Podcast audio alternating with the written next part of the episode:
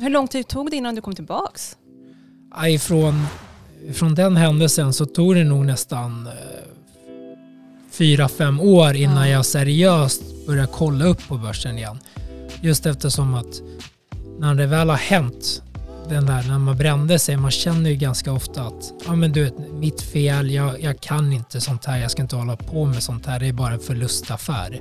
Så kul att sitta här idag och få spela in ett nytt avsnitt av The Compounding Lounge, podcasten där vi pratar om investeringar. Och jag är Maria, jag är trader och styrelsemedlem i Stockholm. Och så har vi Levi här idag, VD för Stockholm.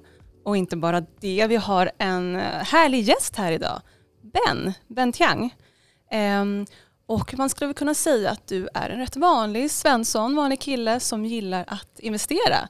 Skulle du säga att det är en rättvisande bild och presentation?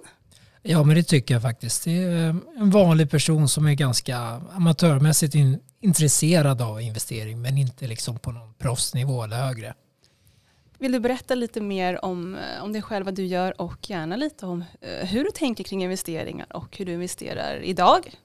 Självklart. Eh, som sagt som du sa Ben, eh, 34 år gammal, bor tillsammans med min sambo i vårt första köpta lägenhet.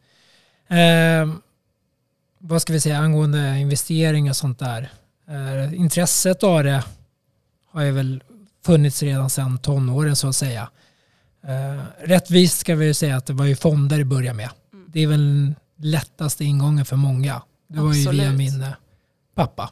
Han lärde mig liksom, du vet, fonder och sånt där och månadsinvesteringar och sånt där. Vad skönt att ha det liksom med sig i uppväxten. Så.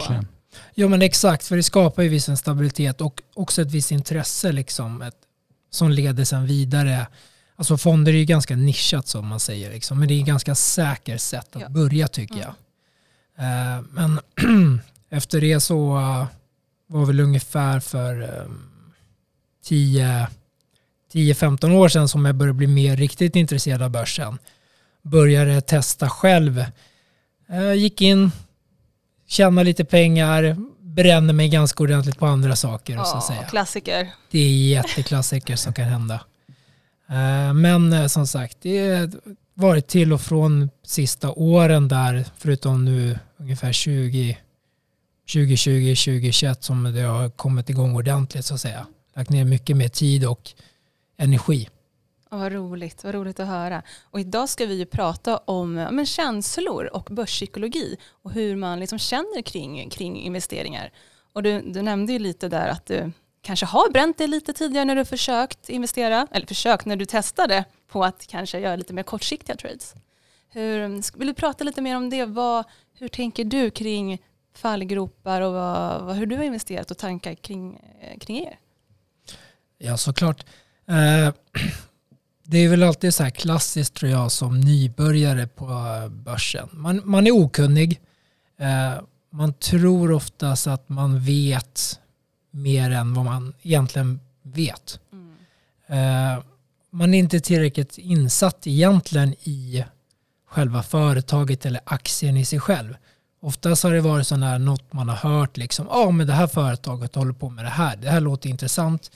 Eller en klassiker att man har fått höra från en vän eller någon som rekommenderar det. Det är en superklassiker. Det är en superklassiker och det var en av de som ledde till eh, en av mina första och stora bränningar så att säga som gjorde att jag var borta ett tag ifrån börsen. Åh nej. Får man fråga, eller är det för Ja. privat att fråga, hur, liksom, vad hände? Hur mycket brände du? Det är så spännande. Ja, det är Absolut. jätteintressant. I början där liksom med tanke på jag tror att i slutändan så eh, brände jag ungefär 100 000. Det är mycket pengar. Med tanke på att eh, det var ju då jag började med aktier på riktigt. Åh. Det var ju ungefär majoriteten av mitt kapital så att säga. Ja. Ja, det, det, det skär, det skadar långsiktigt. Hur lång tid tog det innan du kom tillbaks? Ja, Ifrån, från den händelsen så tog det nog nästan eh, fyra, fem år innan Ja. jag seriöst börja kolla upp på börsen igen. Just eftersom att när det väl har hänt, den där när man brände sig, man känner ju ganska ofta att ja men du vet, mitt fel, jag, jag kan inte sånt här, jag ska inte hålla på med sånt här, det är bara en förlustaffär.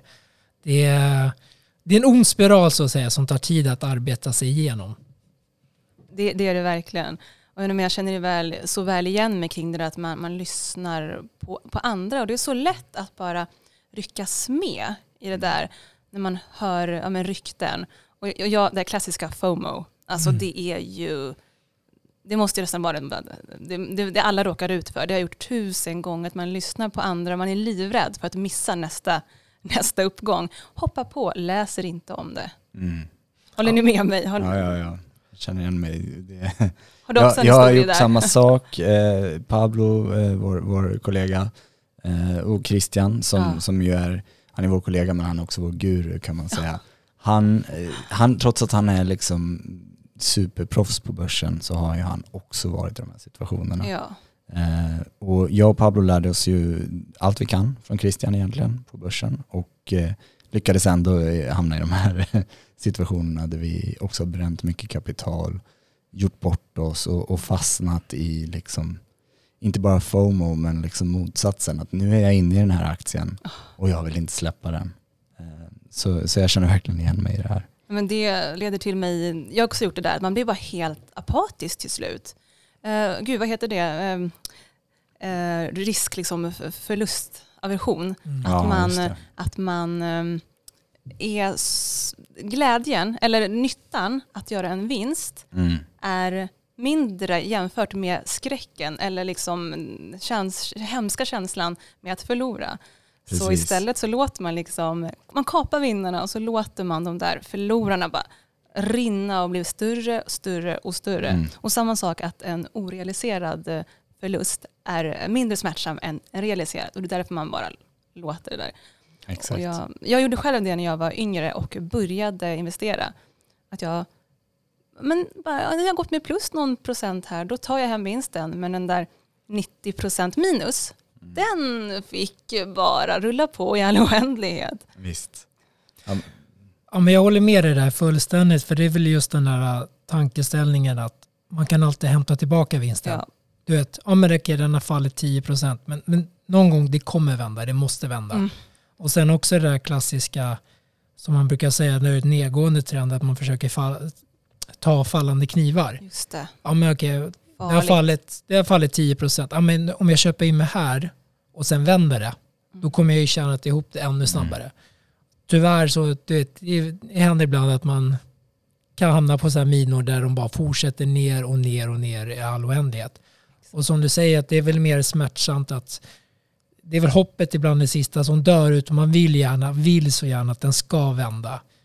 Tills det kommer till den punkten, för min del som hände just med den här, där jag brände mig, att när det sjunkit så pass mycket att det var mer att det, det fanns ingen mening att sälja för då hade jag förlorat så pass mycket att det spelar ingen roll om jag skulle förlora sista procenten för då hade det Mm. bara varit det har inte gjort någon skillnad så att säga. Precis. Ränta på ränta-effekten funkar åt det hållet också. Det är inte bara att det Ja. går uppåt utan det går ju neråt. Och jag, jag håller verkligen med dig. Jag sitter där och bara, men nu har den gått ner 50 procent. Nu påverkar ju ändå inte min portfölj någonting. Så jag låter den vara kvar. Så himla ologiskt. Men känslorna är ju verkligen riktiga när man väl, när man väl sitter där. Ja, alltså det är lätt att prata om, om känslor och, och så ser man det här avsnittet och så tänker man ja, det kommer inte hända mig för jag vet ju om det här. Ja. Eh, men det är ju liksom, forskningen visar ju att man psykologiskt så är man inte bättre än man, om man säger så här, majoriteten av människor tror att de är bättre än alla andra. Mm. Vilket betyder att någonstans så är snittet, eh, liksom, eh, sanningen är att några människor är inte så bra som de tror. Eller ganska många människor är inte så bra som de tror. Men precis. Eh, och det är ju tyvärr något som, som drabbar oss då känslomässigt att nu har jag gjort någonting och eftersom jag är bättre än alla andra så måste jag ha rätt. Och då fastnar man i, i, i den tanken också. Inte bara att man har hopp utan också man har en, en idé om sig själv. Att jag är ju hjälten i min historia och jag ska slå börsen på något sätt. Men precis. Och visst kallas det typ så här hindsight bias eller någonting. Att man, man tror att man för, har förutspått börsen bättre än vad man egentligen har Precis. gjort. I och med att det kanske var det kanske var att du började investera i april 2020 Mm. och att det var så här 100% uppgång i alla aktier som fanns. Och man själv tror att jag är otrolig. Ja, exakt. Ehm, Känner, känner ni igen det där? Jo, men jag håller fullständigt med dig. Det är som sagt i, i efterhand om man säger som att ah, om hela börsen går upp och liksom du vet, alla vinner på det, då är det lätt som, som Levi också sa att ah, men det är ju tack vare mig. Mm, ja. Min, min portfölj har gått upp enbart för att jag valde rätt taktik, rätt aktie, rätt tillfälle. Mm. Och sen när det vänder så är det alltid enklast att skylla ifrån sig. Jag hade otur, det är Såklart. någon annans fel. För jag tror också att vi människor behöver alltid en förklaring som vi kan acceptera och Mm. att säga till sig själv att det var ens egna fel tror jag de flesta inte kan ta direkt. Nej, det är exakt, lättare att skylla exakt. på något annat. Det är någon annans fel så att säga. Precis. Det är väl lite så typ om man hejar på ett fotbollslag. Så här, vi gjorde bra idag, Ja, ni gjorde dåligt idag. exakt. Att man exakt. vill vara med på det, på det bra men man vill inte förknippas med när det går dåligt. Exakt. Det är, allting det här är ju egentligen, kommer långt tillbaka från liksom att vi är byggda för att vara flockdjur och att vi, Ah. evolutionen har liksom inte gjort oss smartare än att vi ska överleva på savannen typ. Så av den anledningen så har man alla de här inbyggda felen som i, i dagens samhälle liksom inte, inte funkar. Eh, men, men som är byggda för att vi ska, skulle överleva liksom en situation på, på, ja, i djungeln eller på savannen liksom, när vi, för hundratusen år sedan. Typ. Eh, det är superfascinerande tycker jag. Att allting där kan du spåra tillbaka till egentligen Maslows eh, behovspyramid om ni har hört talas om den. Ja, Mm. just det, så här mat och vad man exakt, behöver. Ja. exakt. Husrum, eh, du behöver liksom kärlek och att få, få höra ihop med människor och ett högre syfte. Eh, ett, ett, liksom förverkliga dig själv, det är högst upp i pyramiden. Och i, i modernt samhälle så har vi ju de flesta av oss mat, husrum och så vidare. Och då hamnar man i den här situationen. Jag måste lyckas med någonting och jag måste få känna mig liksom, som en del av en, en tillhörighet. Och sätter man då igång på börsen och väljer det som sin tillhörighet, ja då finns det massor av fällor man kan gå i där man tror att man ska höra ihop med människor så man går på deras eh, liksom idéer eller att man då som sagt försöker att, att eh, få sin vision uppfylld genom att tala om för börsen att den här aktien ska ju gå upp liksom. Men man kan ju inte påverka det.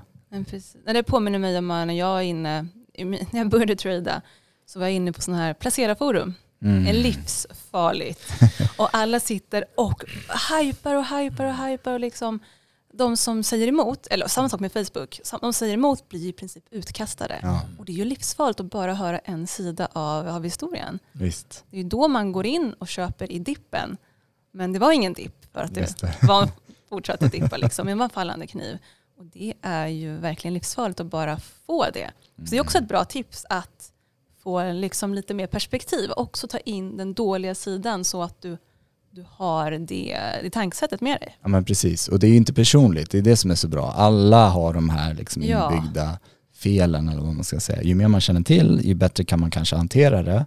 Men till stor del går det också ut på erfarenhet att få uppleva en del av det här och, och lära sig av sina misstag. Liksom. Man måste vara, vara beredd på att ha fel och kunna gå vidare. Men, men precis, eh, det är det som är så svårt för man blir så liksom känslomässigt på, påverkad Mm. när man, när man eh, gör fel. Hur känner ni nu? Det har gått lite knackare där under början av hösten, Mm. eh, eller egentligen ännu lite längre tillbaks. Hur känner ni att det som påverkar er? För jag kan tycka att det kan vara rätt frustrerande eller, ja, att se sina, att det står, står still eller till och med Mm. faller. Då vill man ju gärna ja, men som sagt, skylla ifrån sig och undra vad, vad som händer. Hur känner ni där? Nej, men jag håller fullständigt med dig. Sen, det var väl ungefär i augusti när det började vända. Ah, Och eh, jag själv, om vi säger så här, jag själv är inte alls lika ofta inne nu och kollar som Bra. jag gjorde innan när det gick upp, upp, upp. För att det förstärker, liksom, går det plus så förstärker ju mitt självförtroende. Jag tror att det, det är tack vare Mm. mig. Men nu när det går ner, jag själv känner ju liksom att det kan ju bli, det är lätt att det blir en ond spiral av det. Att jag börjar ifrågasätta mig själv mer. Att jag gör dumma beslut. Och det är därför jag, för min del, jag försöker undvika att egentligen gå in ofta. För att min strategi är ju ändå tydligt att jag är långsiktig. mm. Jag tror det är det som är viktigt att många glömmer att alla har ju såklart olika strategier. Men jag tror det är viktigt i grunden att man har sin plan klar från början. Mm. För då är det lättare därifrån att liksom du vet, man ska ju nästan egentligen hellre se en nedgång som ett tillfälle att köpa in sig billigare. Så länge man tror på sin taktik, sin plan och sina aktier så att säga. Absolut. ja. Ja, Det är bra att du säger det också, för taktik och plan, alltså det är ju verkligen det det bygger på också. Att, att ha någonting att hålla sig i när det stormar. Eh, det är så jag resonerar, att eh, om, om börsen går ner eller upp, det har inte med mig att göra, det är inte mitt fel och det är inte tack vare mig. Och det enda jag kan göra är att lita på den metoden som jag använder och lita på att det kommer att fungera igen för det har fungerat förut. Eh, det finns någon form av belägg bakom det. I mitt specifika fall och med Stockholm så är det så tydligt att vi har, vi har gjort massor av research. Det Mm. bygger på forskning, det bygger på enkla metoder som funkar igen och igen och har funkat i flera hundra år. Så eh, jag är ganska bekväm med det och kan säga att okej det går ner nu men det kommer att gå upp igen. Ja, men jag håller med, det är rätt skönt att bara backa av och låta någon, an, inte någon annan bestämma, men att lita på en process som är Ja. större än ens egna tankar och vad man själv tror. Det Exakt. är rätt skönt för då slipper man den där, för det första bara energi det tar att researcha, men också liksom ångesten om man ska säga efter när det går ner Mm. till exempel. Det är rätt skönt att bara låta det vara. Precis, precis. Sen tycker jag, ja, förlåt, Ben, kör. Ja, men jag håller fullständigt med er angående när du sa det där med Stockholm. Att det jag tycker är så skönt med den är att du går in en gång i månaden, Mm. du gör dina förändringar och då är det klart. Mm. Och jag tror det viktigaste egentligen när det kommer till börsen är att man ska ju alltid försöka ta bort den känslomässiga inblandningen i det. Exakt, exakt. Det här är ju så skönt att egentligen, du behöver inte göra mer att en gång i månaden en förändring. Och om du då kan koppla av resten av tiden och följer bara metoden så kommer det i, statistiskt sett tjäna på det så att säga. Exakt, exakt. Sen det där är ju, man får ju ändå tänka in att många människor har inte upplevt kanske en ordentlig svacka eller Nej. en ordentlig börskrasch och då, då gäller det ju att man är liksom, det kanske inte räcker att man bara har sin metod utan man måste faktiskt uppleva det här och, och gå igenom de här smärtsamma perioderna för att lära sig. Eh, Då, jag vet du Maria brukar säga att ja, man börjar lite grann Men du ska precis. börja. Eh, Och jag, min personliga, eh, mitt bästa tips är att plugga, läs på. För det finns jättemycket information att ta in. Nu kan man inte bara läsa allt och vad som helst och, och det finns hur mycket som helst att läsa. Men ju mer man känner till om de här sakerna desto enklare blir det att hantera det när man, när man går igenom det. Till exempel har vi skrivit en white paper, eh, Christian har skrivit en white paper som är jättebra, som innehåller massor av de här eh, ja, inbyggda psykologiska problemen som vi har, då, som, som du pratar om, eh, hindsight bias och så vidare. Det finns ju hur många som helst och det är ju jättebra att faktiskt förstå lite hur man själv fungerar och inte bara dras med. Då blir man Mm. lite mer objektiv. Man, man tar ett steg tillbaka och kan förstå ens egna, egna känslor. Det tycker jag är väldigt skönt. Sen, sen jag också läste Ja. The White Paper Ja, och Christian berättade lite. Och det, det var så här, jaha, men det är ju inte bara jag, det är ju så vi är konstruerade. Det var en rätt Exakt. skön känsla. Ja. Och Jag tycker också att det är så spännande att, att eh, prata om hur eh, eh, ja, men att, att det kommer inte bara från eh, ja, men, alltså, som du sa, det, det är inte bara det, det, Inte bara du. Det är inte bara jag, exakt. Det är inte bara du, det är inte bara jag, utan det gäller alla. Och ett ett annat tips som du brukar ge, som jag har tänkt mycket på, det är också, inte bara att man ska börja lite grann eh, som, som, eh, som nybörjare, men eh, även om man har hållit på med börsen ett tag under den här uppgången som vi ändå haft i många år, eh, försök att lära dig att se att, att de här pengarna är inte liksom, det är inte pengar i din plånbok, det är inte, och är det så, då får du nog tänka om kring din strategi. Ex, liksom. Exakt, ha, du ska ha en buffert du har och sen Ja. utöver investera det du ska ha in the future. Precis, det här är pengar som jobbar för dig, det är dina arbetare och de kan du inte gå och köpa glass för. Liksom. Nej, men precis. Utan- Men jag älskar det tänket också att eh, du ska inte se det, ja, du, ska, du ska se det snarare nedgången nu lite mer som, kanske inte rea, men du ska tänka att det, det är ju bra när det går ner för då Mm, investerar du inte på toppen i alla fall. exakt. På lång sikt kommer det gå upp. Så när det går upp då är det bra för att då växer pengarna. När det går ner är det också bra Mm. för att då kan du komma in lite billigare. Så jag, jag tycker det är så himla härligt för jag ser, jag älskar ärligt talat både uppgångar och nedgångar. Mm. Just, just för det. Men på lång sikt ska det såklart gå upp. Men just kortsiktigt så tycker jag, då så här, välkomnar jag nedgångar. Jag blir så här taggad. Yes, nu gick det ner 2%, nu ska jag investera lite extra. Tycker det är ganska härligt, en härlig känsla då. Det låter som ett bra mindset. Ja. Det är också bra att känna till att börsen generellt går ju upp mer än den går ner. Mm. På lång sikt går det ju upp eh, historiskt eftersom att de här företagen bakom aktierna skapar kassaflöden och kan göra utdelningar eller återinvestera Ja. pengarna i ökat värde. Så. Eh, Jag tänkte att vi skulle hinna med en liten lyssnarfråga som, som vi faktiskt fick. Mm. Eh, Eller på Instagram då. Ja. Vad kan man göra för att undvika ogenomtänkta beslut i tider av nedgångar? Just det. Eh, Det känns som vi var inne på det lite, men Ben, har du någon, jag något tips? det lite. Ja, personligt så ska jag säga liksom att för det första att man ska ha redan från grunden en tydlig plan, en tydlig strategi som säger, som man är bekväm vid. För liksom kan man känna att man har den klar så brukar man inte, kan man falla tillbaka till det så minskar också risken för att man gör känslostyrda beslut eller ja, tar dumma beslut så att säga. Mm. Sen skulle jag vilja säga att ehm, ja, försök, det är alltid lättare sagt än gjort. Men att man ska försöka slappna av så mycket som möjligt. Du kommer inte, du, det är inte värt att kolla på du, dagar, veckor, månader bara och liksom bli stressad över om det faller. Som ni båda säger, liksom, det är långsiktigt som man alltid tjänar på det Visst. i längden. Absolut. Och liksom, du vet, det är, man måste försöka hitta mindset där man liksom är bekväm med sig själv, bekväm med sin strategi och sen bara kunna liksom, du vet, låta det vara så att säga nästan. Ja. Mm. Men jag håller verkligen med. Så, min tradingstrategi tänker jag lite likadant. Att det ska vara rätt. Liksom, så jag vet när jag går in, jag vet när jag går ut. Går aktien vidare upp efter jag har sålt, då är det fine för jag har följt min strategi. Då får inte jag den där ångesten. Att eh, Åh, varför sålde jag inte senare eller varför kom jag inte in bättre utan jag gjorde det jag kunde utifrån min strategi. Och det underlättar faktiskt jätte- jättemycket för mig rent känslomässigt. Visst, exakt. Jag tänkte faktiskt att det är dags att börja runda av, men innan dess, har ni några tips eller några så slut, eh, slutord ni vill dela med er av?